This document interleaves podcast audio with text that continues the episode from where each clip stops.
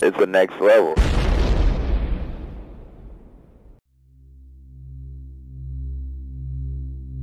Warning the following podcast may contain spoilers. Listener discretion is advised.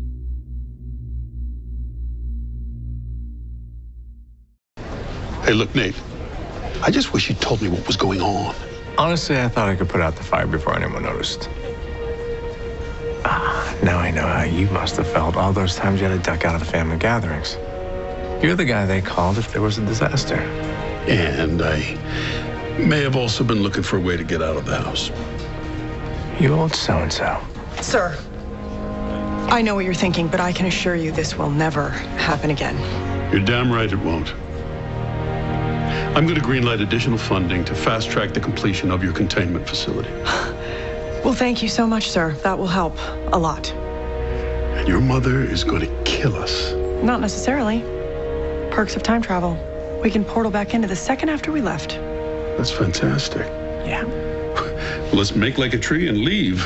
I'm not sure that's how it goes, but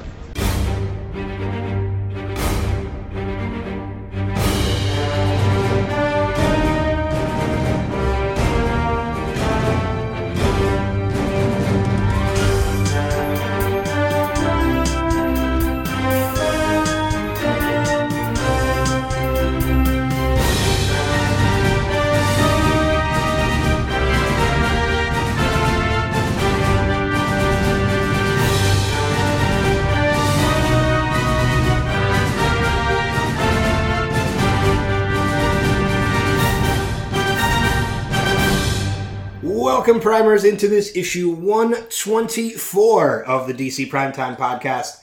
From the Spotlight here on the Next Level Podcast Network, I am Ben Beck. And from the Camping Crew cast of pods, I am Rob Martin. And you might be able to tell by the sound quality that we're doing things as we did a couple weeks ago with Rob and I face to face. Rob having just woken up probably about a half hour ago. 30 minutes ago. 30 And- minutes ago. You can tell by the bags under my eyes. and me having just woken up about uh, 15 hours ago. Yeah. I have not slept at all, and it is about 9.35 on a Sunday morning. Woo! So, um, yeah, I'm surprisingly awake and full of energy.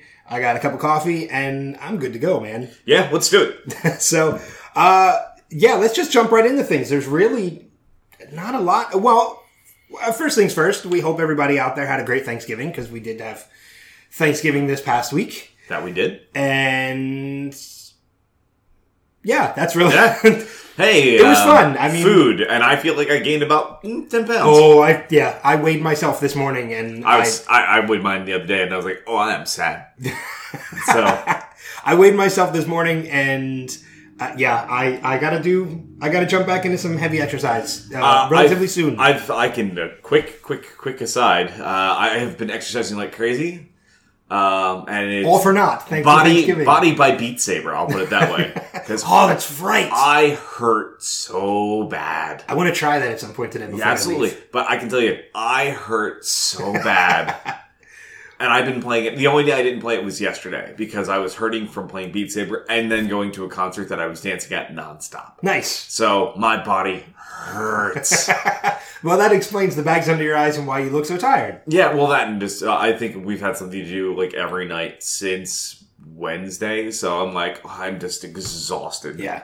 So- Yeah, and that's like I was surprisingly busy this week for Thanksgiving week. That always happens for some reason. I don't know why. And it it's- just, it just does. And it's the main reason why I actually took like I, I took a nice low key Thanksgiving. I did Thanksgiving for one in my small little apartment and man, it was so nice. I didn't have to get out of flannel pants. I, I could let the dishes sit until I was ready to do them. I was questioning if I was not going to be wearing pants or least still in pajamas by the time you got here. I was just like, maybe I'll just stay that way for the day. I don't care. I, I wouldn't have cared at all. I, it's I mean well, then after this podcast, I know what I'm doing. Go put some pajama pants on. It's fine with me. I mean, Hell yeah. Shit, we've done extra life. Oh, and yeah. Where we're all in like pajama pants and everything. We've had a pajama party here before. Yeah. I need to do another one of those, another cartoon day, man. That was a lot of fun. yeah. Uh, but we hope you guys had a wonderful Thanksgiving as well. But it's time to jump back into things. We have four episodes to talk about this week. Uh, those being the new episodes of, of course, Supergirl, Arrow, Legends of Tomorrow, and The Flash. For those of you unfamiliar with the platform and familiar with the format, we go through first and we give our one to three point ranking of each episode, that being sidekick, hero, or legend. Sidekick being eh, hero being okay, and legend being holy shit, that was awesome. And then we'll go back and we'll review the episodes. We'll break them down a little bit. So, first things first, starting off with Supergirl, season four, episode six. Sidekick, hero, or legend. Supergirl's getting a legend again. Um, I know some people didn't like this episode. I thoroughly thought it was fantastic and it was continuing the plot in a really good way.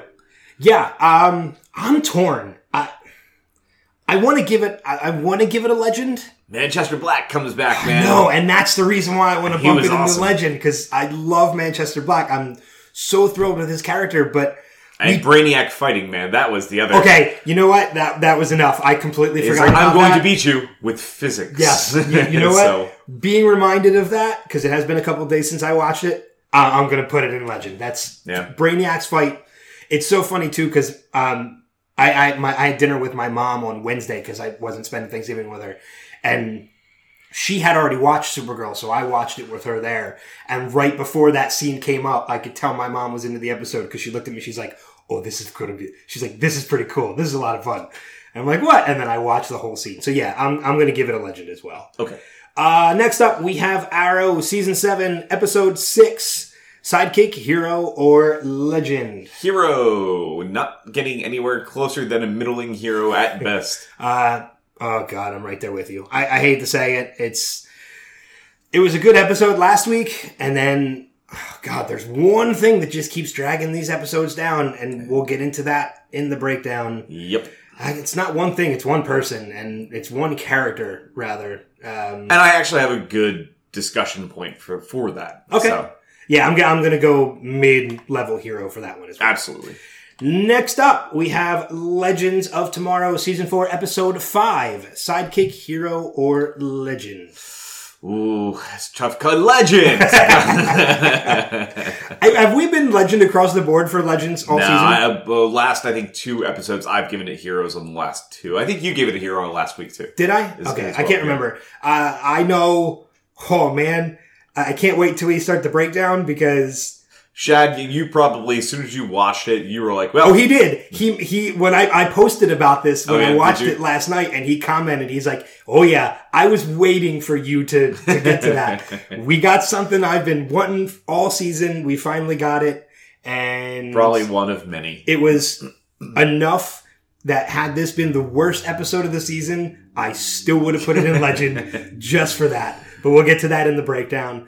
And last but not least, we have The Flash, season five, episode six, sidekick, hero, or legend. Uh, again, a hero. Um, I think the Flash is a really fun show this season.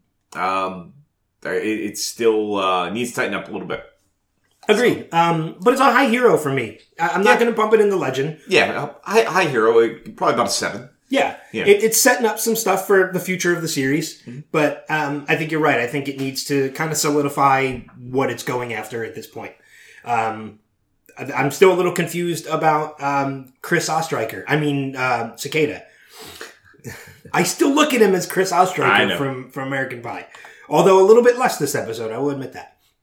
All right, so let's go back to the start and jump into some discussion and break down these episodes a little bit more. Starting with Supergirl episode six of the fourth season, Call to Action. As everyone gathers for Thanksgiving, Kara is feeling down after her televised debate with Ben Lockwood. James and Lena argue about the best way to handle the children of liberty. So, as you mentioned, uh, first off, right off the bat, we got the return of Manchester Black Yep. after. I think last ep- last week we didn't get any Manchester. No, we Black. got him a couple weeks ago. Yeah, I think it was two weeks ago that we, we had Manchester Black. Um, and kind of take that dark turn at the end of the episode. And now we're seeing a little bit more of that. He's gone rogue, he's gone vigilante, full Right. on vigilante, Oh yeah, where he's he had that police officer tied up, held hostage. Oh yeah, Uh, in- uh, in his and very much murdered by the end of that Yeah. episode. Um, and I apologize too if uh, either of us cough. Uh, because we're doing this, uh, that's the downside. The way that we are, we have no cough button, so it Yeah. makes it makes things a little tricky. So I apologize. Yeah. Uh, but yeah, that was um I, I love seeing the return of Manchester Black. I wish. We're gonna see a lot more of him and John come to head. Yeah, and, and- I I'm looking forward to watching that that friendship deteriorate. Um, because you can see them getting going to be ended up being built up more and more and more. But he's going to be a really fun character this season. Um, I I, I, I hope blast. I hope he gets a good handful of episodes. Yeah, Um, and, and, and I, hope they set him up as a returning character, reoccurring down for next season or so. I do So- too. I mean, in in only two episodes that we've seen him, he's already. uh, God, when we do the annuals, he's already leading the pack for favorite character of the season. Yeah, um, I, he's and honestly, I, I, I know it's early to talk about this, but I actually might give it to Sam Witwer as well because man, oh man, are He's- they? Is the Ben Lockwood character and a, a fantastic villain so Yeah. far? Um, like he's the first time that there's been that mastermind in the Arrowverse that you really desperately believe. And it's one of those things Like that one, he's so two faced. It's so, but he does it so perfectly. and, and he's one of those villains. He's one of those big bads of the season that it throws you off because he's human. He's not an alien. He's not like he's not like Zod or He's and he's not like a character like Diaz or any. He reminds me the most of Prometheus. he's a, he's a normal human being character whose motivations are driving him because he feels what he's doing is right. And those are some of the most dangerous villains that you could have in a series. Yeah. And he's playing it perfectly. And I'm so glad that he's getting a little redemption from his Doomsday run in Smallville because that was horrible. But I mean, yeah, he's he he's just psychotic and uh and a sociopath, and it's he's fascinating to watch because I love the fact that it's we haven't even seen him fight once. Do you It's- think we will though? Because I don't know if he's a trained fighter. I think he's just a symbol at this point. Well, again, here's my thought because it very much connects to this episode. We see Lena working with a Harun-El this episode, and while she's doing some research and trying to find a way to stop tumor growths in hearts and stuff like that for like cancer research, we see her trying to like every time it fails, incinerating the hearts. And we're like, okay, well that's contaminated, so we gotta kill this cell. And then they introduce the Harun-El on the one heart, and they find out, hey, they just made it impervious. Who do you think's going to end up with that? Possibly, possibly Ben Lockwood, but and I- that's I- my guess. Is now you're going to have a superpowered person. But I think there the could of the also be. I think there could also be a possibility. It could go to James. I think there's a possibility that it it could go to James, but I don't think they're going to make James Olsen impervious suddenly. Unless they find a way to undo it. I mean, there's a possibility. Yeah, if they, if they find a way to reverse it, I could see it going to James. If it's something that's permanent, I think there I think there would have to be a reversal at some point because if you gave it to Ben Lockwood, how would you stop him if he's impervious? There's got to be a way to reverse it. Well, again, think about it. You know, Kara has. If if they're making them as strong as uh, Kryptonians, she's already stopped a couple of them already. true. So it's not like it's a big stretch. That's true. So But I mean, you're you're what we've seen of Ben Lockwood already is that he is somebody who's willing to do these things to other people. He's not willing to do them himself. Like when it came to Parasite, Parasite gave that gave that I forget the guard's name, but gave him all these abilities. oh. Agent Jensen, yeah, gave yeah. Jensen all these abilities. Why would he not do that to himself? It would have made him a better person in that regard. I. I think we see why in this episode, though. We see him take that moment where we've seen him this this vicious kind of underhanded person that's kind of the puppet master behind it all and just pulling the strings. But we see him walk into his ho- uh, his home where you can tell his family has no idea what's going on. They don't know the person he's really kind of become. Oh, his family's clueless to the whole And thing. I think that that's why. I think he doesn't want to get too dirty to the point. He wants to set the chessboard up and watch it play out. Like he's got, he's basically kind of like he's got everybody else, like his pawns and his He he his knights in the on the field, he wants and an he's exit. moving them, He wants an exit strategy. and he has one, and it works really great for him. Yeah. And we're now going to see him take the next step in evolution. We find out in this episode, he keeps appearing on, you know, this debate show. We found out by the end of the episode, he's going to get his own show. So now he's going to be kind of become like this alt right symbol, technically, Yeah. in Supergirl terms for the alien versus human kind of piece. He's the Tomi Lahren of Supergirl. Right yeah, like he's the Alex. He's going to be the Alex Jones. All these little Yeah. pieces, the Sean Hannity, uh, and I think that's a really. That's the one thing I really will say. The way that they're turning modern day politics into this show are working way too well. Oh, it's so reflective of They, today. they had It's- agents of liberties carrying tiki torches in one scene Mhm. before Manchester Black Yes. wiped, wiped the four of them out. Um, so like it's a heavy reflection, and we were really concerned about that with this this year, but it's working, and it's really really working. I think it's because the message they're saying is heavy handed because they're writing for a younger audience. Mhm. But I will say it's not in the way that we talked about in previous things like the the gun laws and things like that.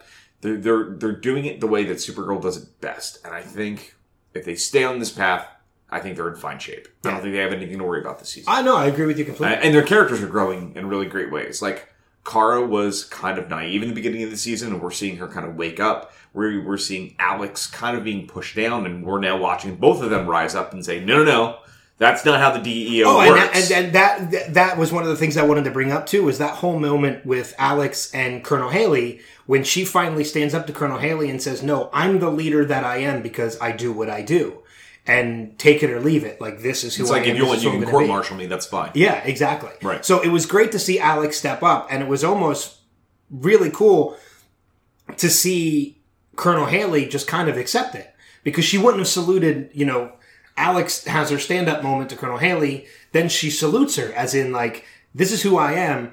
I still respect you, and I'm here to do the job, but this is how I'm going to do it. I'm going to do it my way." And Colonel Haley saluting her back was a nice way of kind of accepting it. Like, Right. okay, this is how it's going to be. Yeah, absolutely. So I think the way that all that operated was perfect. I think that that storyline ran exactly the way we needed to. We didn't see a lot of John this week, but I think it's because we're gonna we're gonna probably see a lot of him very very soon. Yeah, I, I would expect Um, that as well.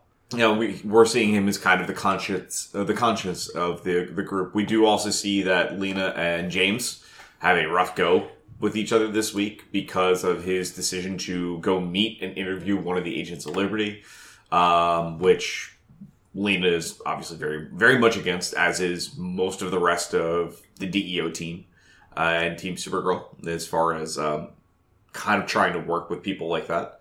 Well, I think it's because uh, if you look at it a little bit, it, in the sense of that these people, these these children of liberty, are telling these people a, a version of a story to convince them that they need to be on their side, and Right. I, and I think James is falling for it, Yeah, and I think we're going to see a little bit more of a fracture between Team Supergirl and Guardian. Yeah, I think so too. And I, I, I think you're going to see more of a vigilante vigilante role from him this season. Not agreeing with what Supergirl and Alex and all of them are doing, and not agreeing with what the Agents of Liberty are doing, obviously, and just kind of forging his own path, which I think is a smart move for his character. Um, You think? Because I kind of took it as in like I think Well, he's no, going he- to team up with. I think he's going to. If he's not going to team case, up with them. I think what we saw at the end of the episode is we saw him get basically, you know, they're like, "Oh, you want to meet the actual Agent of Liberty?" I know people that get. Him. He's like, "Well, when?" It's like, "No," and he gets black bagged essentially. Yeah, but he goes along with it. Well, it didn't seem like he was very pleased about the way that that whole thing went down. True. And I'm pretty sure that's also because something bad is going to happen to James next episode. So, um, I, it seems more like he's getting kidnapped and they're going to try to use something on him to kind of make him what people. Well, because I think Ben Lockwood has a plan of creating a new warrior, Yeah. a, a, new physical presence for the Children of Liberty, like a physical leader. Oh my god, I'm an idiot and I didn't see this in my head. Okay. What color are the masks of the Agents of Liberty? Gold. Uh huh. Guardian. Uh, yeah, Maybe we're about to see that costume change we've been curious about. For and some that's time. and that was kind of the point I was getting at a little bit earlier. Is I don't think Ben Lockwood is he's not he's the voice. He's not the presence. I think he's trying to make James the actual presence. It's another guy in a steel mask, just like he is. He can be the voice, especially now with his own show. Yeah, which I- is why I think there could also be a chance that James is the one. I don't think he's going to do it willingly, though. I think there's No, they're, no. they're they're going to do something to him, and I think which is going to be interesting because down the road we're going to have a Supergirl from Russia doing things that are going to screw up everybody's personal views of Supergirl. So I think it's going to be interesting because we're going to have two characters probably on the outs by mid like mid season break. Do we think these storylines are going to converge, or do we think one's going to come to pretty much They're close to to an end? They're or- going to converge. Um, I think they're definitely going to converge because think about it. It's if you've played Spider-Man, for anybody out there that's played Spider-Man for PS4, think about J. Jonah Jameson in that game. He's essentially Alex Jones.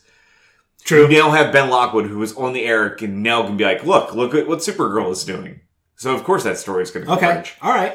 He's not going to be controlling her at all, but he now has a target that he can Well, say I- and make the public afraid of Supergirl. And I could also see it in a way that he also has another weapon. If he can't get James to join his side, somehow if he gets this Russian Supergirl on his side, he now can turn Supergirl against everybody too. it's very possible Because yeah. people are going to think she's the real Supergirl. Yep. So, anything can happen. So I'm looking forward to seeing where this is going to go. Um, but yeah, uh, we do see a tiny little bit of Nia uh, this week, um, kind of tipping off to the fact that she her character is Dreamer. yes. Um, basically, her playing it off that she's a narcoleptic. I had to explain that to to a couple people Um, over who she was going to become. Yeah, and so like I said, we just saw the beginning hints of that, Mm-hmm. but I think it's going to be a couple weeks before we see that payoff. Yeah.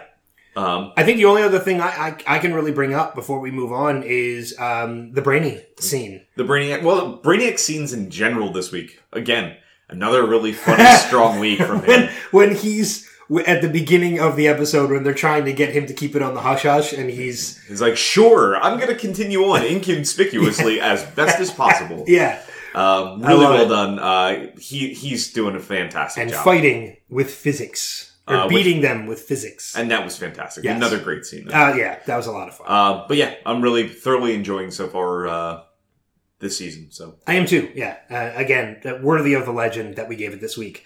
Uh, looking forward to this coming week. Uh, rather, the fallen angel, James falls in deeper with the Children of Liberty in his efforts to meet Agent Liberty. Meanwhile, Supergirl and Manchester Black follow a lead on Agent Liberty's location, but things take a dark turn. I wonder why. Yeah, so exactly. Uh, Lena kicks off her first set of trials. Okay, so it's going to be the human trials on the um, what's it called? uh, the, the hair and all. Paranol. That's it. Yeah. Uh, all right, moving on to Arrow this week. Season 7, Episode 6, Due Process. Slabside becomes even more dangerous after a guard is murdered and everyone is a suspect. Felicity enlists help from a surprising source in her pursuit of Diaz, and Laurel flexes her muscles as the district attorney.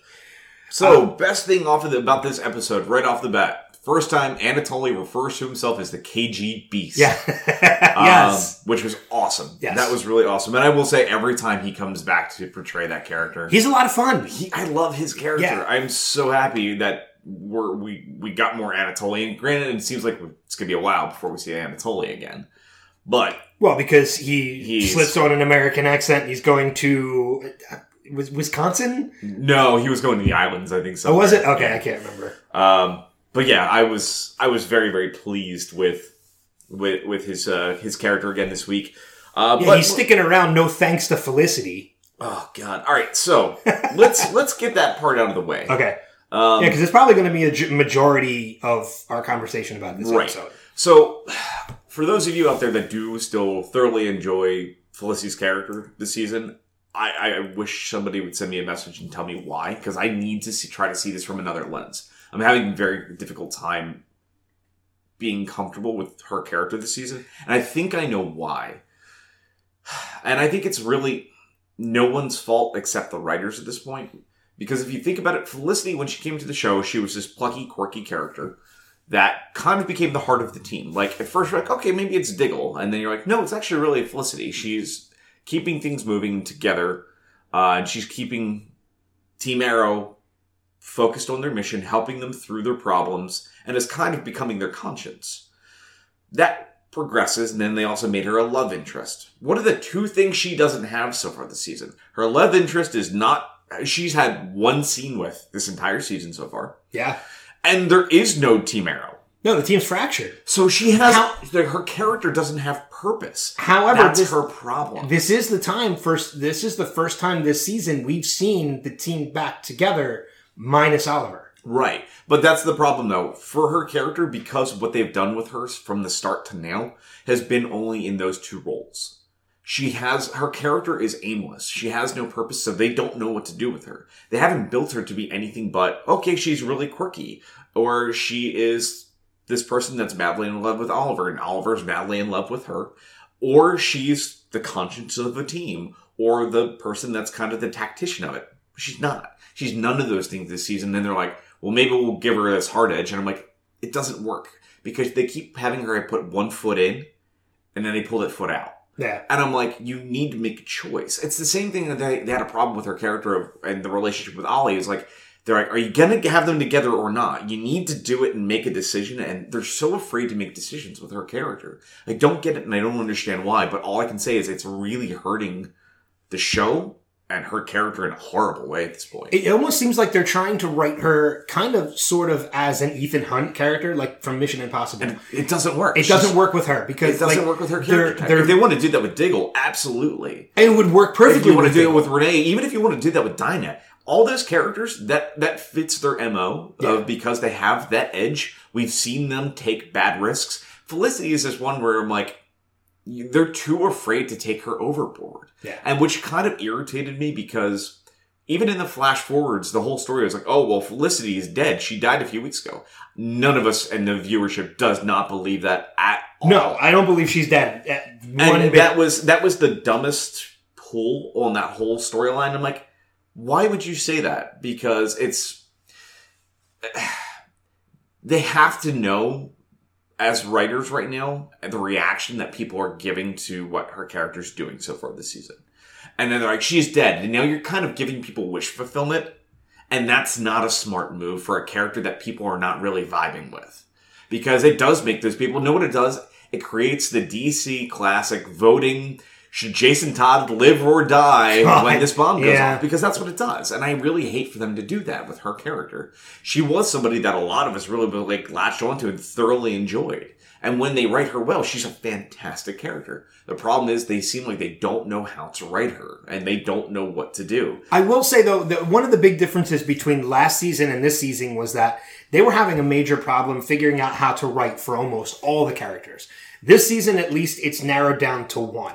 All the other storylines that we're getting from Oliver in prison, you know, Diggle uh, working for Argus, and you know with Renee and Dinah, even with Katie Cassidy as Black Siren, all of those stories are coming together pretty well. It's just the Felicity story is lost. Well, I mean, I still think NTA, uh, like New Team Arrow, are still a little aimless as characters. They really are kind of feeling like extra weight at the moment because so many storylines are happening. Because if you really think about it, Laurel's story is really intertwined with a little bit of Dinah, but very minimal, uh, and Felicity. But primarily, we're starting to see her take the reins of her story by herself, which I'm really pleased yeah, to see. yeah. Um, Renee hasn't done much. He's just kind of will show up every once in a while. Curtis is the same way. It's they're they're there because they're trying to remind us, hey, these guys are characters too. Because everything is so split up and fractured that no, nobody's they, they can't run eight stories at a time. They just don't have the screen time because they have these flash forwards and all this stuff. And that may only be seven minutes of an episode, but still,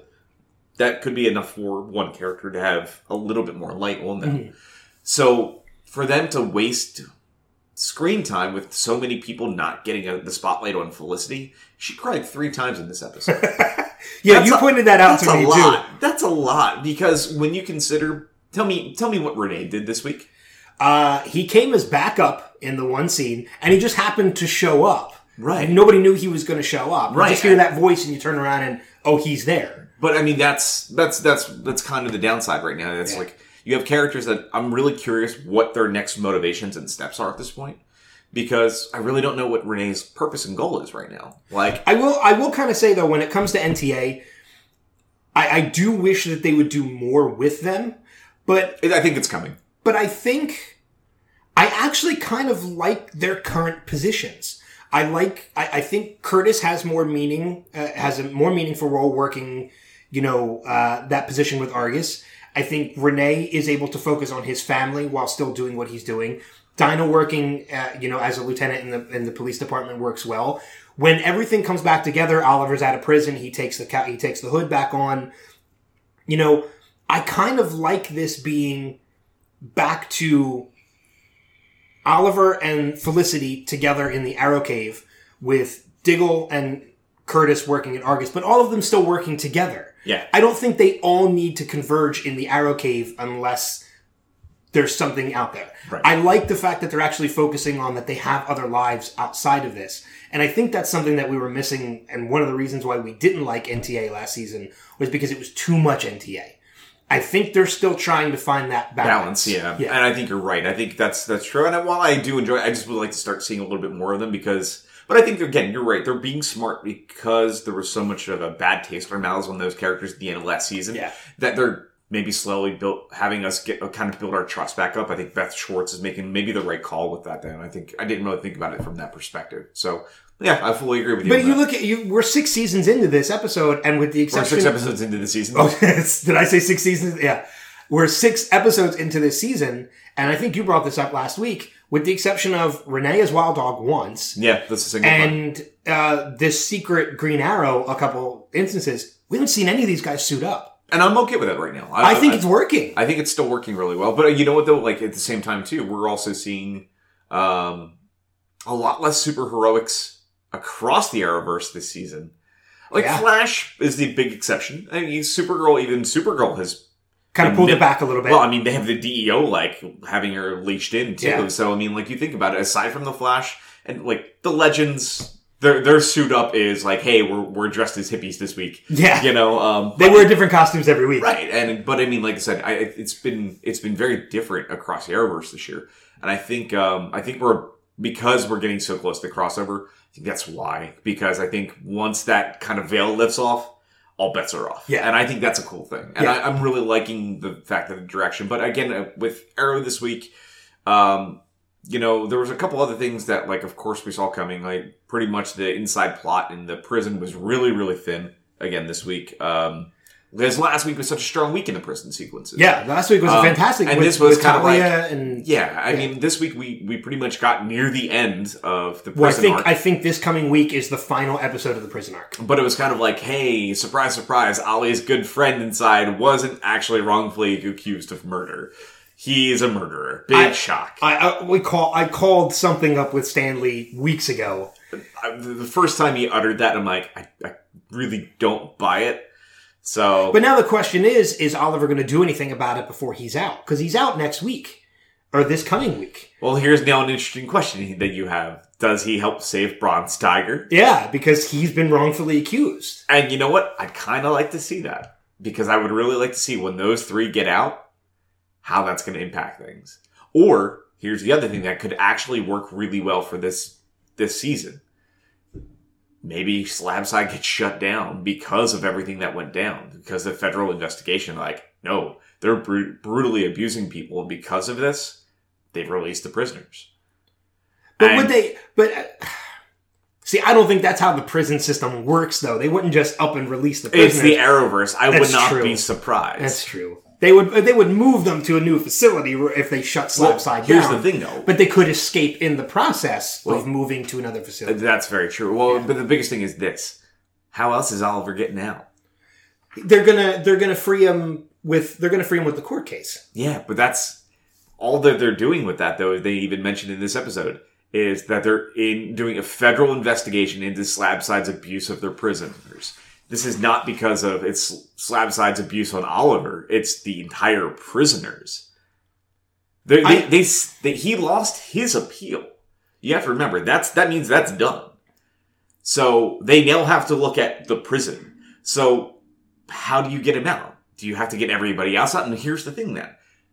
Ta-da, here's your villain of the week. Here's the people that got out of Slabside and they're now running loose in Star City. You just set up yourself to, well, we don't have much to do this week. We now have to start rounding up prisoners from Slabside. Yeah, but I don't know if that works though, because that means it has to work one of two ways. It means either they, if Oliver gets out because they closed out Slabside, it means either one, Oliver's an escape, an escapee and is now a fugitive again, which is what he didn't want. Or two, they literally just went in the Slabside and said, you know what, we're, we're shutting this place down, opening the doors and saying, there you go, which is totally ridiculous plotline if that's what happens. It would be absolutely ridiculous, but I wouldn't put it past this show. It's true. It's true. That's the reason I bring it up because I wouldn't be surprised. I mean, uh, next week's episode is called the Slabside Redemption. So if you look at it from the state of Shawshank, which is where the title comes from, Andy Dufresne escapes. So, but I don't see Oliver doing that because he had an opportunity to do that already. yeah, I, I don't know what they're going to do. I don't know how they're getting him out of this because haven't really built that up very well. Yeah, I don't know. And if, if they just boom, yeah, I, I, it's a big wait and see. That's why I'm kind of grasping at straws on that one. I'm like, that's that's all I got. Yeah, I, I don't know. Um, Um, I mean, as far as other things that happen in the episode as well, um, Felicity cried. Felicity cried again, they they did capture Diaz at the end. Uh, which was okay. I don't. We'll see how long that lasts. You know what though? I would not have a problem if he stays behind bars for a while, and we're gonna focus on longbow hunters. Ah, man, I don't know though because I'm still not sold on those characters. I'm not I, I feel either, like they're. I, because they also haven't done anything with them. I feel like they're throwaway Flash villains of the week. they kind of feel that way right now. Yeah. But if maybe if they give them some time to grow on their own without in Diaz's shadow, maybe that'll do something for them.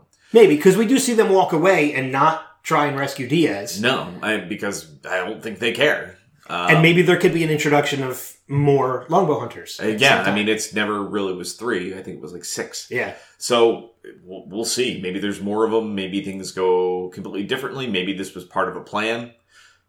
Who knows? So I'm looking forward to seeing what they do with it, though. Yeah, Um, again, I haven't written off the show by any stretch of the imagination. No, not at all. Um, I think it's actually been a pretty steady hero.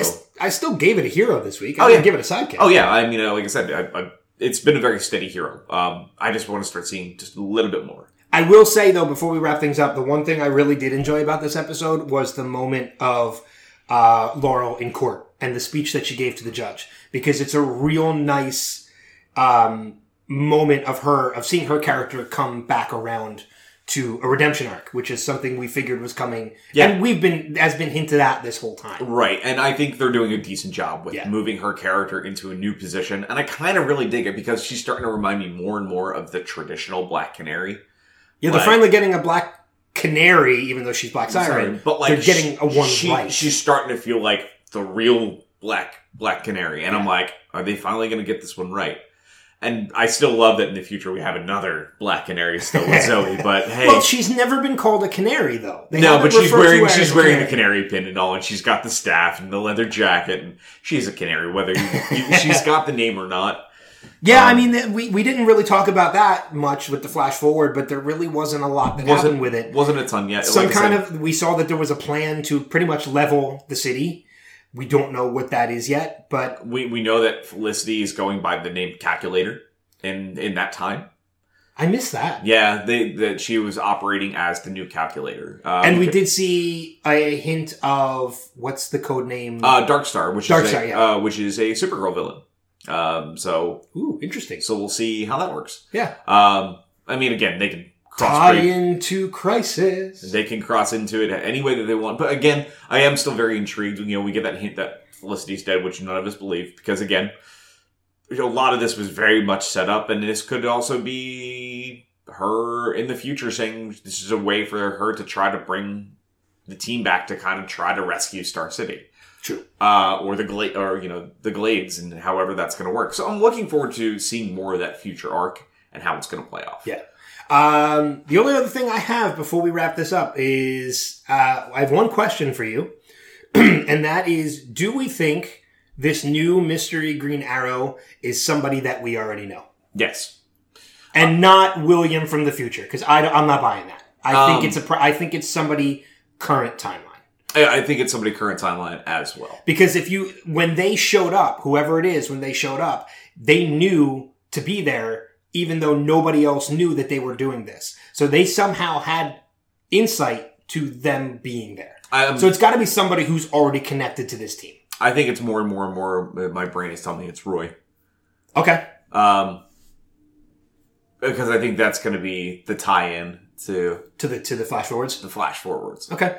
Uh, that he knows a little bit more of what, what was going on with things and kind of bringing that back up because in that big fight, everybody from the main Team Arrow, new Team Arrow, and the, the OTA is, was all counted for. Yeah. every one of them. So it can't be anybody from that at all. Yeah. There's no way. Um, and that really limits the playing field of who it could be. Um, Malcolm Merlyn. again, that body's a lot slimmer. Like, Oh yeah. It's a, it's a smaller figure. It's even smaller than Oliver. Whoever it is is smaller than Oliver. And I mean, it, it, it could be it could be Roy. Um, it still could be the you know the Barry Allen um, alternate future, you know, which would, would be an interesting way to tie into the crossover. And I still think that's a really brilliant idea. But yeah, um, and again, I, I still wouldn't rule out William from the future coming back to help put a stop to things because one of the th- big things that we kind of see at crossover for a moment this week is when they're looking at the plans for that gas pipeline to explode. Mhm. We also see in the future them look at the exact same schematic. So something horribly probably goes wrong in this season is my guess. Okay. The way that sets up the future events to happen the way that they do. And So do you think this is almost like a Terminator, where they send it could be. they send William back to kind of save the timeline? It could be because it's it's team. It, it's it's an Arrowverse show. true. Anything is humanly possible. I would really not be pleased if they did that. No, me but, neither. it- but It's one of the reasons why I'm really not buying William from the future. yeah, I I think there's a better chance it's the Barry Allen, but I don't even think it's that because remember what we know of Elseworlds now is that it's not really Yeah. Grant. It's not really It's Barry Allen it's is the Arrow. yeah. It's Freaky Friday. Right. So I don't even think that's the case anymore either. I think that would have been brilliant if it was what we originally thought Elseworlds was going to be. yeah, But yeah. Well, let's move on. Yes. Uh, net, uh, this week on Arrow, season 7, episode 7, as I mentioned, Slabside Redemption, Oliver makes a choice that will affect his entire life as well as the lives of everyone he cares about. He's going to escape. Could be. That's probably what that means. Yeah, He's getting an opportunity to escape instead of just opening the doors and saying farewell. Uh, all right, Legends of Tomorrow, season 4, episode 5, Togmoto attacks. A new fugitive is loose in 1951 Tokyo. As Constantine struggles to recover, Ray must look outside the team for help. Ava joins Nate and his family for an unconventional Thanksgiving dinner. Um, yeah, I, a lot of places we could start with this. I mean, let's talk about the main plot point, which is the Tugmoto uh, storyline. I mean, Tugmoto, in essence, really not the the monster that we thought was going to be the demon they were after. Turns out to be a book.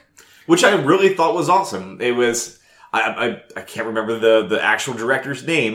Um, Oh, uh, the, the one was oh um uh Ishiro Honda. yeah, Yes. Uh, So, so Mr. Honda has this book, and he's a creative type, and uh, that name should sound really familiar to a lot of people that love kaiju uh, because In yeah, in he's the creator of Godzilla. Yep. and I love the fact that a, a magical artifact comes up because we even hear him tell the story about him dealing with the Hiroshima bomb, um, and talking about being a, somebody that survived that, and what that was like, and why he created these things to kind of get over these horrors and the horrors of nuclear war and what it can do and create.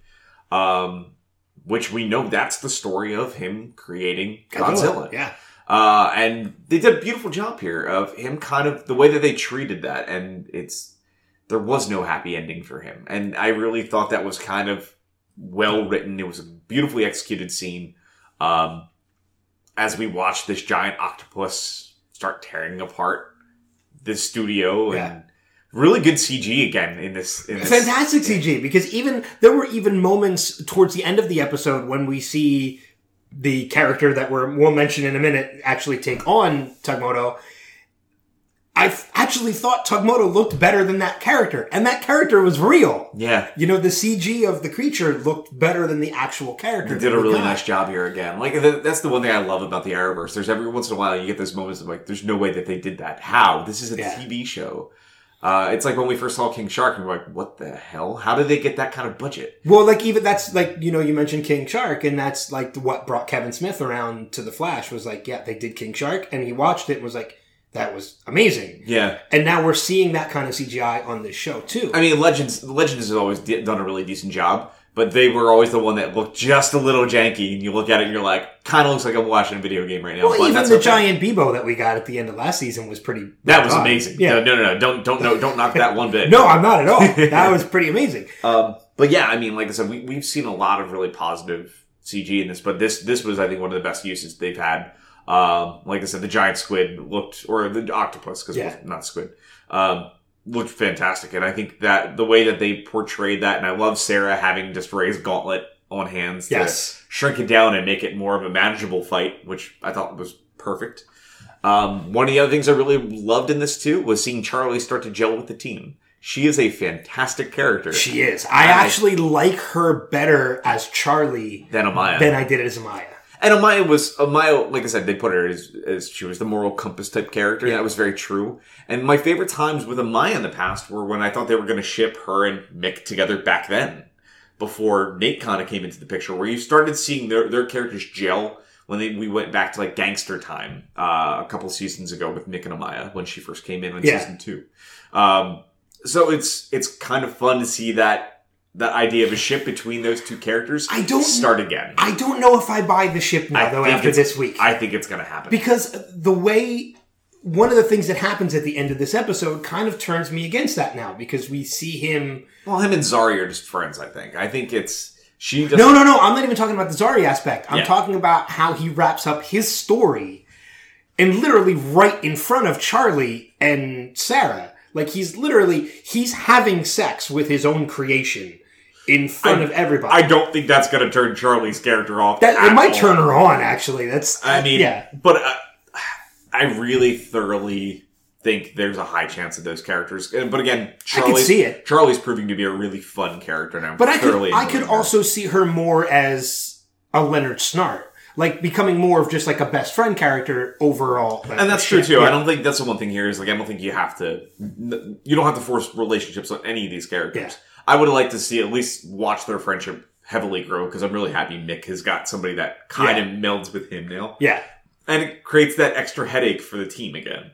true. because that was one of the best parts about the first season of the show is you have two villains amongst a group of heroes and watching them just butt heads together and it was really fun so seeing that possibility start again and you can watch mick kind of tilt a little bit in that direction Yeah, um, I think it could bring a lot of enjoyment out of out of the continuation of the season because we we peeled back so many layers of his character, and this was an episode that really did that again. I really love the fact that they brought up the writing aspect that Zari stumbled on, like during her Groundhog's Day episode. and that's one of those things too that like when the show when the episode begins and you get to like previously on and they show you all those clips, you know That's any of in. those clips they're going to involve in this episode somehow. So when you see those clips of Mick writing the story and Zari walking in on him writing the story, you're curious like, okay, how is this going to play into this? And then it turns out like it forces Mick to become a writer to get over his fear of what people think of his writing.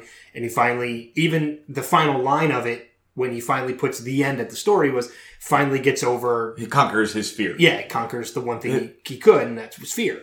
So I love the fact that they did focus on Mick with this story as well. And I actually really, I, I thought it was really touching too, the way Yeah. that they wrote that. It was like, it's this they character give that his was- character a heart. Yeah, and I really love that they made him a creative type. I thought that was a really cool piece because it's something when you see that character and you think of him in a one-dimensional way, kind of a little bit. Yeah. It- but when you do stuff like this, you're like, that's fantastic. Yeah. But I love the fact that that's now open to everybody, and I think that's going to be really fun for the the team to play with. Like if they start some somebody on the ship starts reading all of Mick's books and kind of fanboys or fangirls over with some of the stories that he writes. like there, it opens up a really fun future dialogue to have with his character, and I really, really, I think I thoroughly enjoyed that. But again, this the way that they conquer this monster, though, with Mick taking over the book and it bonds to him.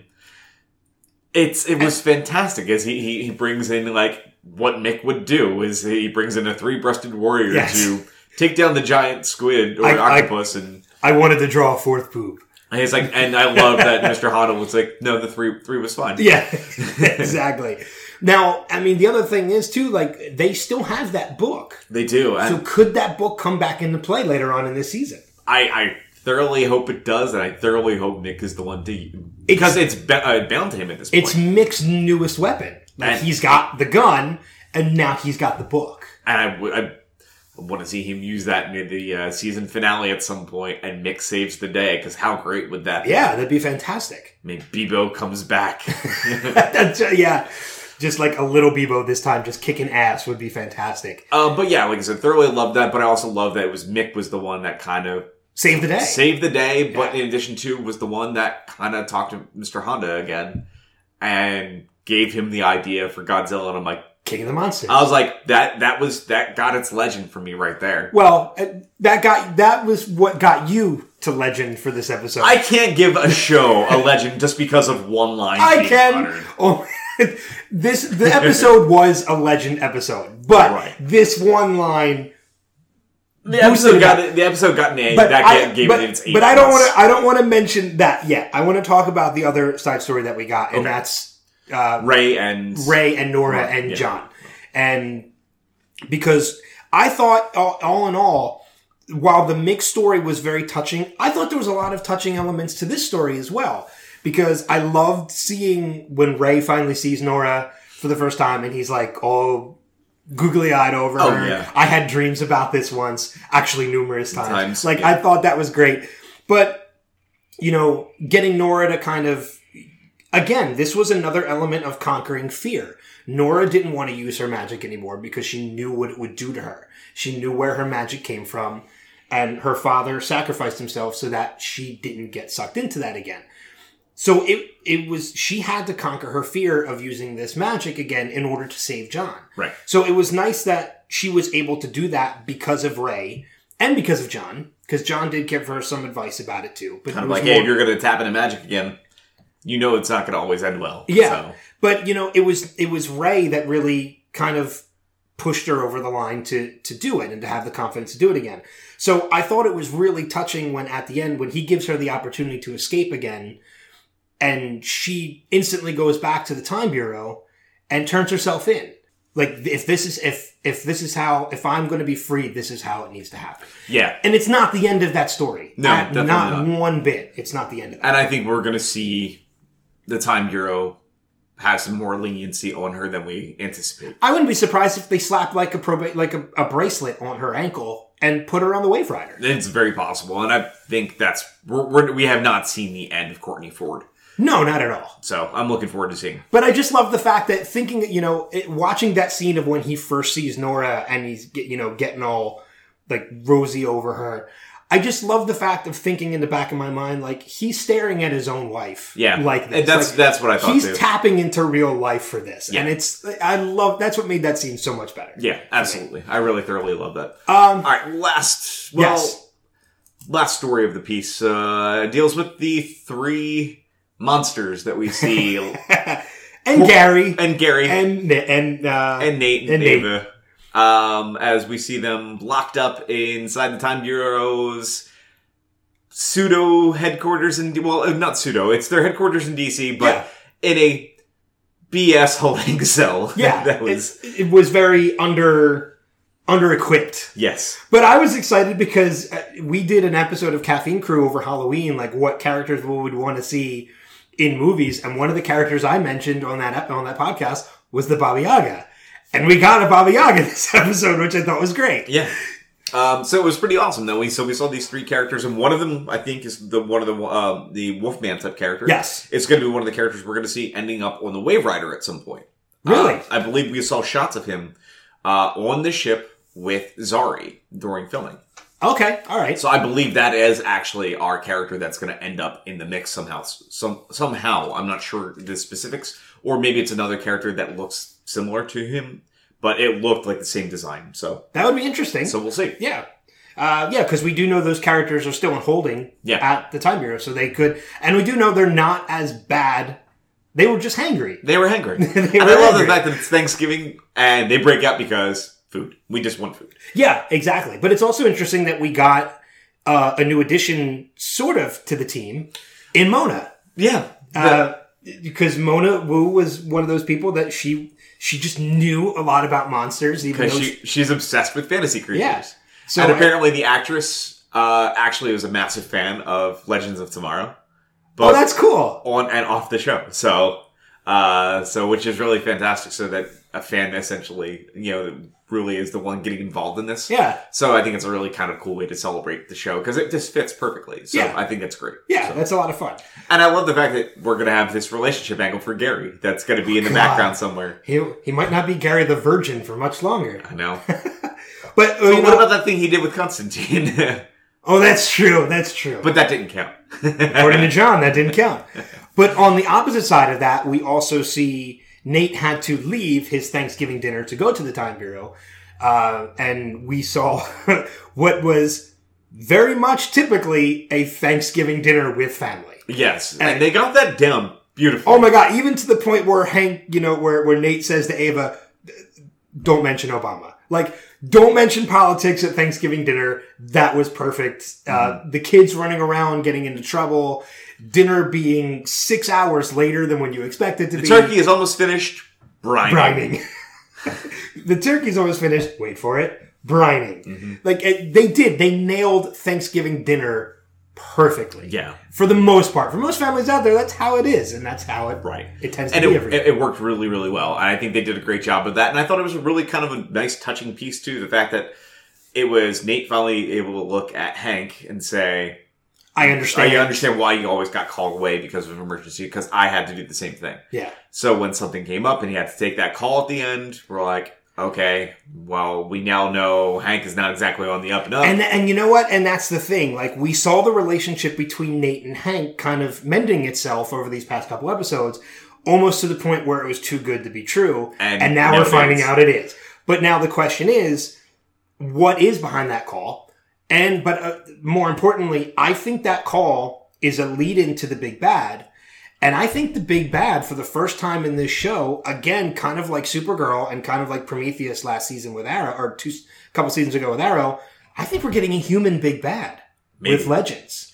Well, I think we've got maybe two angles because we get a flash in John's head uh, real quick this episode. When, Of that character that we don't know who they are yet. Right. Yeah. So it's a big wait and see on who that is, but maybe that has ties to something that's happening with With John. with with uh, the gov- well that, but also with whatever's going on with Hank Heywood. Because So- we hear him say these creatures can be controlled. Yep. Apparently, he watched Jurassic World. Sorry. That's very yeah, true. Jurassic World Jurassic and World. Jurassic World: Fallen Kingdom. Yes, So you're right. Uh, so we'll see. We'll see how that plays out. So, uh, well, why don't you get to your your point?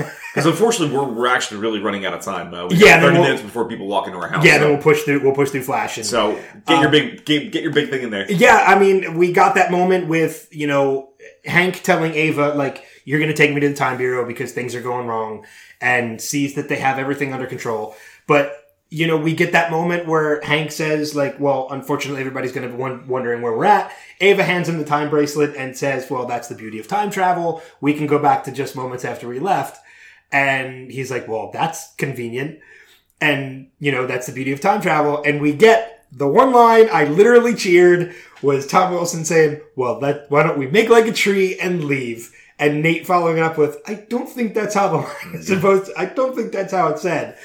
But it's beautiful because that's a Biff line. That's what I've been saying since Tom Wilson was cast. I don't think it's the last one. We're I don't think it get is either. I think we're going to get a butthead in there somewhere. I- I'm wondering if somewhere too if he saw that line, he's like, "Do I really have to say this?" Well, I'm working on getting him on the podcast, so hopefully we'll get to ask him. Yeah. If we get to talk to him. So. Yeah.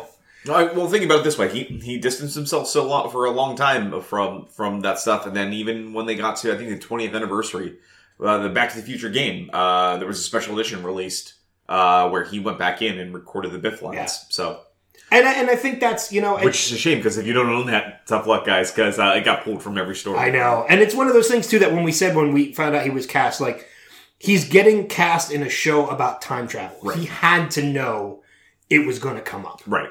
and I think you know what? I again, I, I met him years ago. He's very funny. He's very openly admits that he he loves work. He loved working on Back to the Future. Oh yeah. So I think when he saw the line, I think he took it in stride and was like, yeah. I wouldn't have been surprised actually if he's the one that put it in. If Yeah. he asked at some point if he could put it in. That's very possible. But, But- yeah, really fantastic, really fun episode yet again. I literally cheered when I heard that line. It was like me being the Back to the Future nut that I am. It was perfect. Yeah. Uh, looking forward to next week though, or this week rather. Uh, episode six. Tender is the Nate. Hank. Hay, uh, Hank. It says Hank's Heywood. Hank Heywood confronts Ava about the spending habits of the legends. Mona tries to make a good impression with Ava, but her eagerness gets her and Ava stuck in a cell together. So it's gonna be fun. I think the only other thing we can say about these two is that uh, the one thing you and I are in agreement with is that we need to start moving forward with the main plot. Yeah. Um, and I think this coming week too is uh, on the Wave Rider. I think we also have the Evil Doll uh, come into play, uh, if memory serves correctly. Because I think that's the one with the evil Martin Stein puppet comes comes. Oh, play. I think you're right. I think did that's this week, and I think there's that. and I think there's a, a, a pseudo good guy doll, Chucky doll, uh, in the in this episode as well. interesting. So we'll see. Yeah, we'll have to check. We'll have to wait and see this week. And lastly, we have the breakdown of The Flash, season five, episode six. Icicle cometh. Caitlin, Barry, and Cisco learn something new about Caitlin's father. Iris and Sherloque follow a clue about Sherloque. Sherloque. I know. I think to say it that way every time, and I never do it. Uh, Iris and Sherloque follow a clue about Cicada. So, I mean, main plot this time actually didn't really have anything to do with Cicada. It was more about We got a little bit of him in the background. Like Yeah. we we see him uh, early early this episode um, get pretty badly cut up from another meta. from from the the meta from Terminator Two. Yes, yeah, absolutely. uh, so, um, which is kind of funny. It's kind of like, wow, this this random person severely hurt Cicada when our entire team Flash can barely touch the guy. But we did find out later on in the episode that she apparently has been going around slicing people people up because yeah. there have been a number of people in the hospital right so with cuts. We we see this kind of single shot villain real quick, kind of taken out of the picture pretty quickly. But again, we we do see that even that injury uh, in Cicada is making him kind of stronger. Well, at least increasing his power to it. I think, uh, but I. I think it's a double edged sword with him. I think it's it's increasing his power, but it's painful. it's it's hurting him badly. Yeah. So I'm again, I'm really curious to for them to continue to peel back more layers on his character. He has been an interesting character. There's no question about Yeah. it. Um, and especially you know, it looks like the his the doctor friend. Uh, well, He- he's going to have a partner, I think. yeah, um, that's been really interesting to see how that it's going to play off as well. Um, but I mean, that's really all we get from his character this week. But it's just enough, just enough that we we see. And again, I, I'm seeing a familiar trade a, a, a trend throughout these seasons. He's a human big bad. Yeah. He's not a metahuman. Well, he is a meta now because of the dark matter embedded. in he's him. got meta tech shrapnel in him, which right. But we don't know in what sense it's making him meta because we haven't seen any abilities from him yet. Everything that we've seen has come from the shrapnel, has come from the lightning bolt. And that's what absorbs the meta abilities. That's what kills everybody. Well, the shrapnel's in his chest. That's why it's glowing. But we don't know what that's doing to him yet, Yeah. other than being painful. So Right. if he is, in sense, becoming a meta, because of that, we don't know what that's doing to him yet. We haven't seen it. Yeah, no, it's very true. So I'm, I'm it's a big wait and see. So I'm looking forward to seeing this breakdown. Do, Um, do we think, I mean, we've talked about this before too. Do we think the cicada story is going to wrap up and he, in essence, is not the final big bad of the season? no, I'm pretty damn certain that he is the big bad of the season. Of the entire season? I'm okay. pretty sure. Um, I think we're still so on the surface with his character that there's so much to still come come up. Okay. I can see Um, that. because really there's so much that they can do here. There's only been two small scraps with Team Flash, and one of them he very much had the upper hand and could have killed him until Nora showed up. So we still need to find the Nora connection with the the two of True. them. Um, but Sherloque's starting to peel back the layers. I'm waiting to hear anything about it this week, but you know that's still in his head. So it, it's a big wait and see on when that's going to come in, um, and I think it's going to come in soon. So I think the cicada stuff. I think we're going to see that kind of a little quiet for the next week or two, and then I wouldn't be surprised if we we see. I mean, because we know that the Thanksgiving episode is next week, which is going to be a one-off villain. Uh, is going to be a villain of the week. The episode after that is the 100th, so we're going to see a lot of flashbacks. We're not going to see any of Cicada. Elseworlds is after that, and then we got our season and then we have our season end. So I think this might be the last we've seen of Cicada before they come the back. season finale. break. I Yeah. think so. hmm I think that. Well, not the- well, the mid-season finale. Mid-season finale, Mid-season yeah. finale. We'll, we'll see him, uh, but I think that's we're going to see very little of him until then. And I think maybe I- a couple after after credit stingers. I think we'll see Maybe. with him, but, But I think you're right. I think mid-season finale is before they take the the winter break is probably when we're going to see him in uh, focus before next.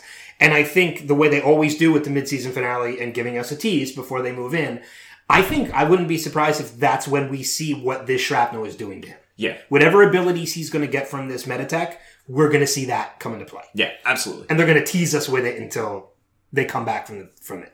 Um, okay, so let's focus on the other half and the majority of this, and that being uh, Caitlin finding her father um, at this black site, Bringing up uh, Victor Fries, you know, which I thought was a cool reference, especially because we're getting ding.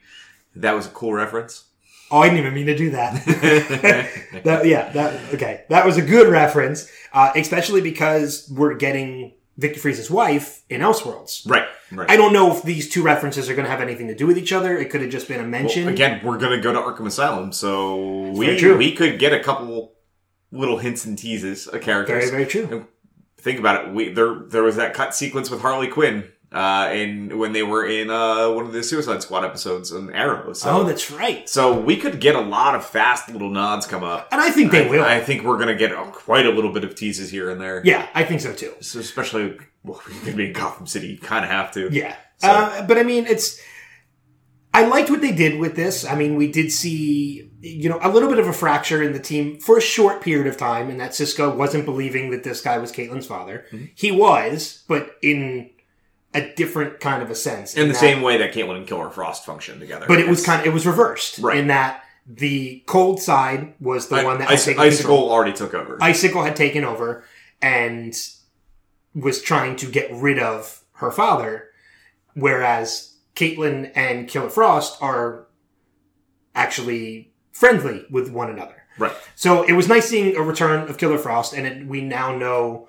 I thought it was an interesting twist, and one that I didn't even consider, in that Thinker had used a different ability to kind of block Yeah. instead of get rid of Killer Frost. Which I thought that was a really cool twist. I was like, oh, okay, so it wasn't Melting Point that yes, wiped her out. And I, I was like, that's a really kind of a cool take because they had to have thought about that when they did that last season. And I'm really kind of, I'm like, nicely done. Yeah, and and the moment that Killer Frost does return to kind of knock down Icicle, doesn't kill him, but he because he does get away. You know, I thought it was a nice touch when you know she says like these are they are my family, and I, I thought that was a nice little nod to. And it kind of made me a lot happier because it sounds like we're going to see less of that double personality. And I think we're going to start seeing her kind of, the best way I can put it is treat it like Venom. yeah, and Um, where where, it's is kind of like no, they they speak for each other. And Yeah. that's it. And it's kind of no, we we are Killer Frost. And I think, and- oh god. Although I'm more acceptance of We Are Flash, so I'm okay with that. But yeah, it's I I agree with you. I think, and I think that's the right way to do this character. Yeah, and I think it, I, I you have to close that gap a little bit. I think, Yeah. and that's that's one of the things that I never really liked about the way that they've done Killer Frost was the fact that they made it like two personalities. It's very odd. Yeah. But again, though, too, we also viewed it as the way they're like, well, why is every other meta? And well, we now realize she's not like every other meta. We also we found out because she had potentially the the gene triggers to have ALS. Yeah. And her father found a way to stop that, which is why she has these powers. So I do love the fact that they brought up now the idea of science intervening, creating metas as well. So we now, this season alone, have brought that point up. We now have meta tech And Dark Matter. and dark matter Yeah. from the shrapnel, all now as other pieces, plus the Star Labs explosion, plus the bus. well, the plus- Stark well the Stark Labs explosion was Dark Matter, was it not? Well, I'm talking about when the particle accelerator went. Okay, yeah. So we, we have all these things now. So we have this universe where there's so many different ways to be a meta now. And it's all right there in Star City. It's nowhere else. Yeah, pretty much. well, well, actually, no, because the science thing can happen anywhere now. So I like that the fact that they opened opened that gate up for the Arrowverse. No, I, I agree with you completely too. So there's a lot of different ways now, and it's not just hey, every time that there's a new meta anywhere in the Arrowverse, they have to cut to a scene that says four years ago and watch. We have to watch that scene again. It's kind of like watching the Waynes get killed anytime there's a Batman film or project. Now it's like anytime there's a meta, we don't have to go back to Star Labs. I'm like, thanks, we're cool.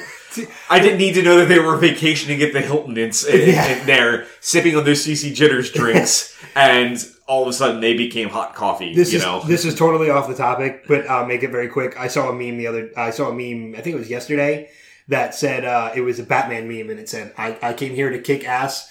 Uh, what was it? I came I came here to kick ass and hug parents, and I'm all out of parents. so I was like, "Oh, that's, that's dark," horrible. but it's great. all right, we got to get back on track. We've Yes. got 15 minutes.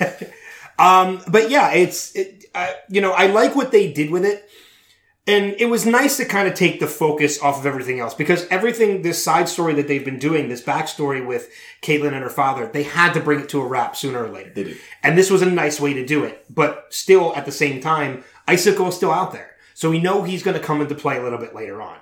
I don't think it's going to be for a while. I don't think it's going to be until they return from the winter break. But um, I think it's definitely going to be an interesting plot line when they bring it back, whether or not she can save her father. I will say when the first moment that we see the ice on his arm, the way it was layered on his arm, I thought looked awesome. Yeah, they did a great job there. And I saw that and I was like, ooh, we're going to get a traditional looking icicle from the comics and from the cartoon. And then we saw his face and I'm like, nope, you ruined it. But he still looked cool. He still looked decent. Yeah. And yeah, you keep just dumping cold puns on us. I did I do more? Oh, I looked cool. Damn it. All right. I'm It's all good. Yeah. I can't help it. That's all good. Um, Uh, but yeah, no, like I said, um, beyond that though, we didn't see a ton else. We we see, uh, Cisco is still, I think he's having trouble controlling his vibes. yeah, and it's gonna be a while. I think we're gonna put. I think it's gonna probably not be until the end of the season until we see him back to becoming traditional vibe. Yeah. Uh, which I think is an interesting way to take his character. I think that that's perfectly fine. We did see Baby Giraffe and D.A. Cecile Horton uh, team up, uh, and Baby giraffe. so we see them, and that was they had some fun fun And Cecile, your fate. yeah. DA, Cecile, your fate. They did a good job though with the pairing of those two characters, and I think they're doing a decent job having to get around. She's um, becoming Jessie a L great replacement for, for Papa Joe for right now. while yeah. he is out. while he's recovering. They're doing yeah. a really good job with letting her fill that role. Yeah, and I think that they think that's been working fine. But we did find out based on what they did and kind of targeting that that female location, they've they've got a match for who Cicada probably is. Yep. Uh, so we'll be seeing that come up in play They're on, very they're very on the right track. So looking forward to seeing that play out. But that was kind of That's kind of it, That yeah. was kind of it this week. Yeah. So Uh, looking forward to this coming next episode. We have episode 7 Oh Come All Ye Thankful. While Nora grapples with unresolved anger over her father's disappearance in the future, Barry and Team Flash must stop a powerful new meta, Weather Witch, from killing her own father, Weather Wizard. So, uh, two more characters I think have been in the comic books before Weather Witch and Weather. Well, yeah, Weather Wizard, uh, his, he was the first villain we got this in the, this show. Oh, that's right! Well, that was Weather Wizard number one. Then we got the brother, Yeah. and Is this going to be a return of that character? Or assume- just going to be another Uh, version? well, I think we're going to see the normal Weather Wizard maybe get killed off because again, we have seen him in some Rogue episodes. So uh, let's just wait and see on how it's going to play out. Okay, cool. Uh, yeah, so that's going to wrap it up for the breakdowns of this week. We didn't really mention Nora, but there really wasn't a There lot. wasn't a lot there. There was a uh, we saw you know Iris and her start to bond a bit. Yeah. Um, but they didn't really get a chance to do a ton. Um, really, it kind of boiled down to um, them being ones that found the heart of the satellite uh, that they were looking for. And we see where obviously that little cutout is. That is Cicada's dagger. Yeah. Came out of the heart. Of, Little dark matter never hurt nobody. what? Um, yeah, so that's going to wrap it up for the breakdowns Yeah. of the episodes this week.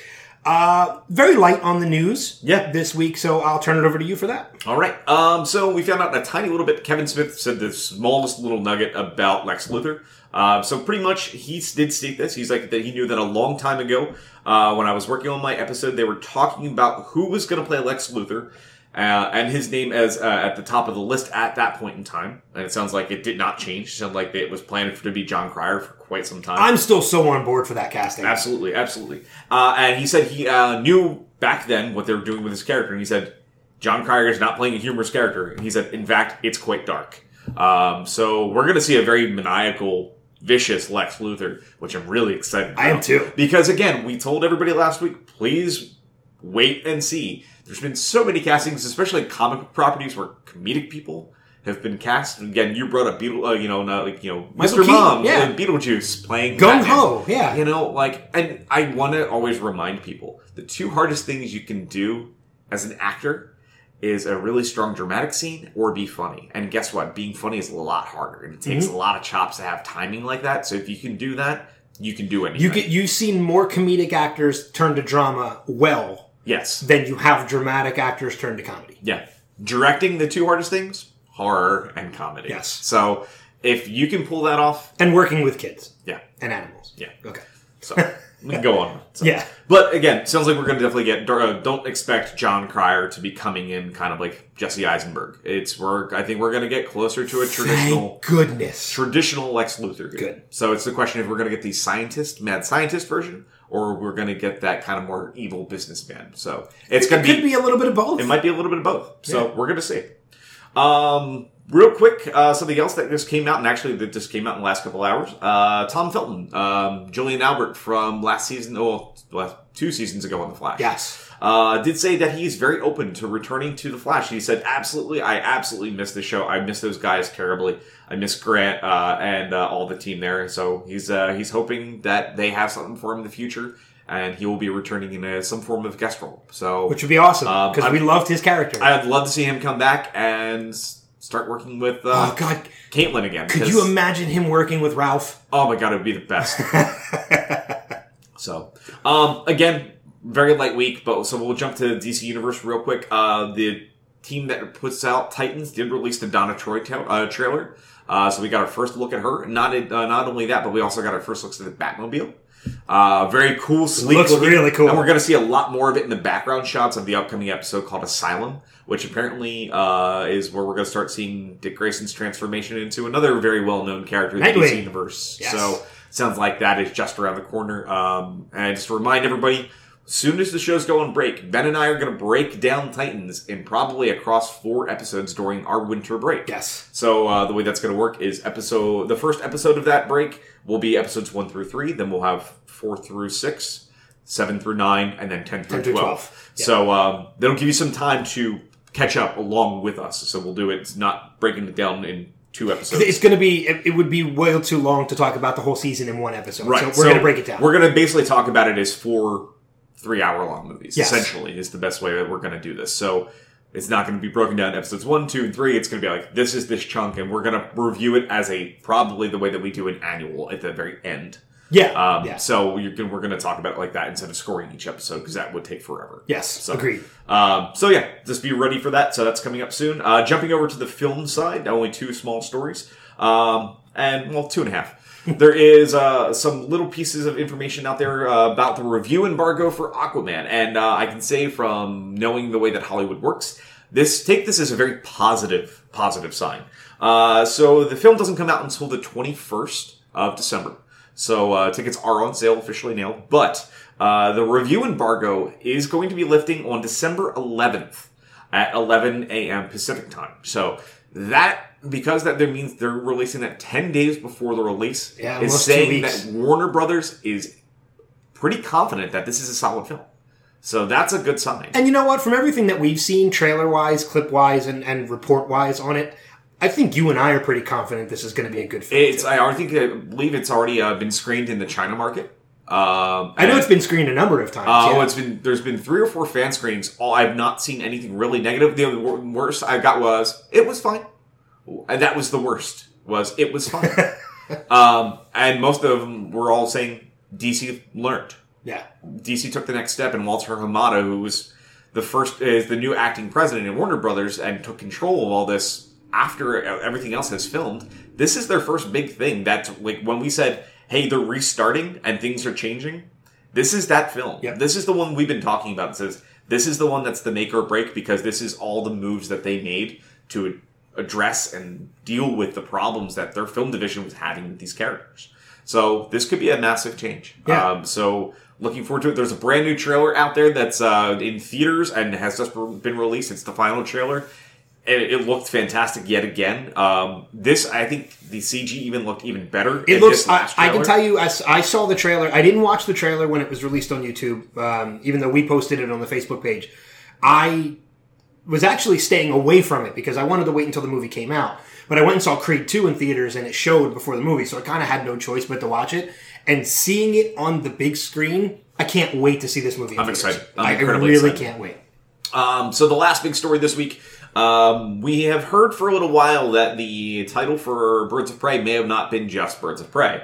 And after a lot of confusion from a few pe- uh, people this week, uh, both in Hollywood uh, and personally, um, we have our official title. And I think actually the reason why this is kind of funnier because it didn't dawn on me until earlier when we started talking about this.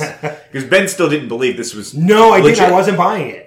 Think about it this way, and I'm going to tell you this now because it'll make you laugh when your brain thinks about it. Think Birdman, and then think about what the sub- Oh, the subtitle of Birdman. subtitle of Birdman. So it's Birds of Prey, and the full name of the title, and the fa- fabulous emancipation of one Harley Quinn is the official title of this film. Okay, it, thinking about it like Birdman, it makes sense, and it's almost a spoof of that too. Absolutely. Yeah. So, um, so yeah, the official title again, if, if you missed that, is Birds of Prey and the Fantabulous Emancipation of One Harley Quinn. Uh, and the reason why there was so much confusion is because that was uh, written in pen underneath Birds of Prey by Margot Robbie, and she put it up on her Instagram. And this was kind of like, hey, this is official. And everybody's like, that's in pen. Is this her character just having fun? That's what I was thinking initially. And it came out, uh, it was confirmed by numerous sources throughout the course of that day. Um, Hollywood Reporter, Variety, IGN, all these people did say, no, this is has been confirmed by the studio. Um, again, everybody's just going to call it just Birds of Prey. Yeah. Um, well, because everybody calls Birdman just Birdman. right. So- You know. So, but I think it's kind of humorous when you think about it because this is not just a Birds of Prey movie. This is Harley Quinn's Birds of Prey team. Yeah. So it's going to be, I think, make it a little bit different and a little bit more fun uh, than we normally anticipate. I, I want to see it. Oh yeah, I'm, I'm, and again, this is under the new direction of of Warner Brothers, so they know they had a character on their hot on their hands.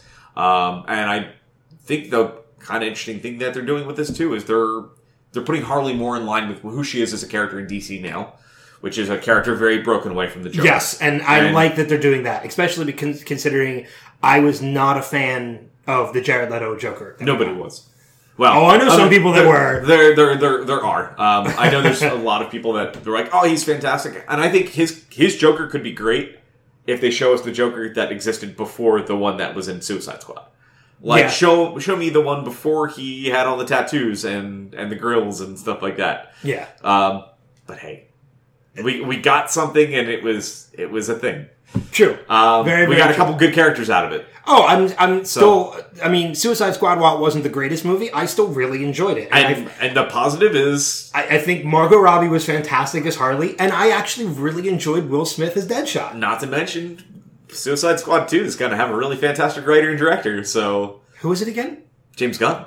Oh, that's right. I forgot. So, that's, right. something to be excited about. Yeah, it is. So, but yeah, that wraps up the news for us this week. Because Um, I know even Dave Batista is positioning to get out of Guardians and join Suicide Squad, no, ev- well, everybody wants him to play Bane. So, which would be awesome. he'd be a perfect Bane. So, Um, I know there was one other story floating out there. You didn't mention it, and it wasn't really worth mentioning, but I'm going to bring it up only because I want to correct it. There's a story, I think, on comicbook.com, and I've seen a couple other people post it. Um, in that people are saw a picture of a meeting of Tom Welling and Michael Rosenbaum in um, in, in a meeting with Stephen Amell, and people were hinting that it could be crossover potential. It's not. Um, Stephen Amell does with his Nocking Point wines that I'm a member of. He does collaborations with celebrities. This is simply a collaboration with Tom Welling and Michael Rosenbaum for a wine coming out in 2019. It's not a crossover for any episode. There are some news outlets out there reporting it that it could Yep. potentially be crossover. It's not. it's not to close that book that it, something may not happen in the future. True. For right now, No. it's Yeah. not. Um, there is another tiny, tiny little one too, but I can let you all know you can just read it on the Facebook page because it's more of an article to read. But essentially is talking about Crisis on Infinite Earths, and Yes. there is plans for it. It's the question of do they get to it? Well, their plan was always that was supposed to be season 2024. He said season ten of Yeah. the Flash. So if they think they're in trouble, they might bump that up. So um, And I think they've I think they've set up ways that they could. yeah, they're, it's a show about time travel. They can do whatever they, they want. Exactly. So um, it's out there, but just read that on uh, facebook.com slash DC Primetime. Okay. Yeah. Um, cheap plugs, and then we'll uh, we'll get out of here. Recommendation? Any recommendations this week? Um, for me, honestly, um, start catching up on Titans. Uh, we're only a couple weeks away. Um, so if you haven't given that, given that a shot, uh, jump over to DC Universe, sign up, get your account. Uh, this is the perfect time to do it because if you sign up for a month, um, maybe if you do that at the beginning of December, uh, you'll be able to watch all of Titans. And if you're not sold on the subscription service, You can get out cancel. Yep. but still watch the first full season. Uh, and then uh, if you're a big Young Justice fan, this is perfect time too because Young Justice picks up January fourth. Um, I think the week right after the week, right week after, after Titans, Titans wraps. wraps. Yeah. So uh, so if you're if you're you know a Young Justice fan, now's the perfect time to dive into that streaming service because you have a full show to watch. And uh, you'll you'll be ready for the second show to start. Yeah. So I'm going to share that recommendation with you too because I'm behind on Titans. yeah, and I think they might be doing some sales this weekend too, if memory serves. Um, I think they are. I think there's Black Friday sales this Um, week into Cyber Monday. Monday. So, So, yep. this is a perfect time to to do that. So- Yeah, absolutely. Uh, cheap plugs. You can catch this podcast as well as all other podcasts on the Next Level Podcast Network. www.nextlevelradioonline.com, a website that will soon be changing into 2019. Uh, but we'll get you that information when it happens as well. Facebook.com slash Next Level Radio Online. And of course, the Facebook page for this podcast, Facebook.com slash DC Primetime. Don't forget, of course, uh, leave us a review on iTunes and we might read it on, no, not might, we'll read it on the air, uh, on the podcast and give you a shout out for it. And you can follow us on Twitter and Instagram at DC Primers. Yep. And you can always find me through the Caffeine Crew cast of pods, also over at nextlevelradioonline.com. Uh, also, a big special thanks to our good friend George Shaw at George Shaw Music. You hear his tunes each and every week on this show. Make sure to head over to his page, check out his stuff, head over to his SoundCloud, uh, and support him any way you can. Uh, and we'll uh, actually throw up a link there too to remind you all. You can all check out our merch uh, our Red, Bell, uh, spot. Uh, we actually think I don't know if we sent out our message yet to our winner from voting day. Uh, I don't think we did. Uh, Okay. It's still, it's still going to go out. we have it. I think we have everything ready to for the purchase Yes. to ship, and uh, yeah. So just uh, let you all know uh, that's coming soon. Yeah. Uh, of course, we want to thank you for being a part of the DC Primetime family. Thank you for listening. Thank you for subscribing, commenting, liking, everything that you guys do. Next week, all four episodes. Uh, but that's going to wrap it up for this week. So until next time, we will see you guys around the bend. Take care. Peace, and watch that Lion King trailer.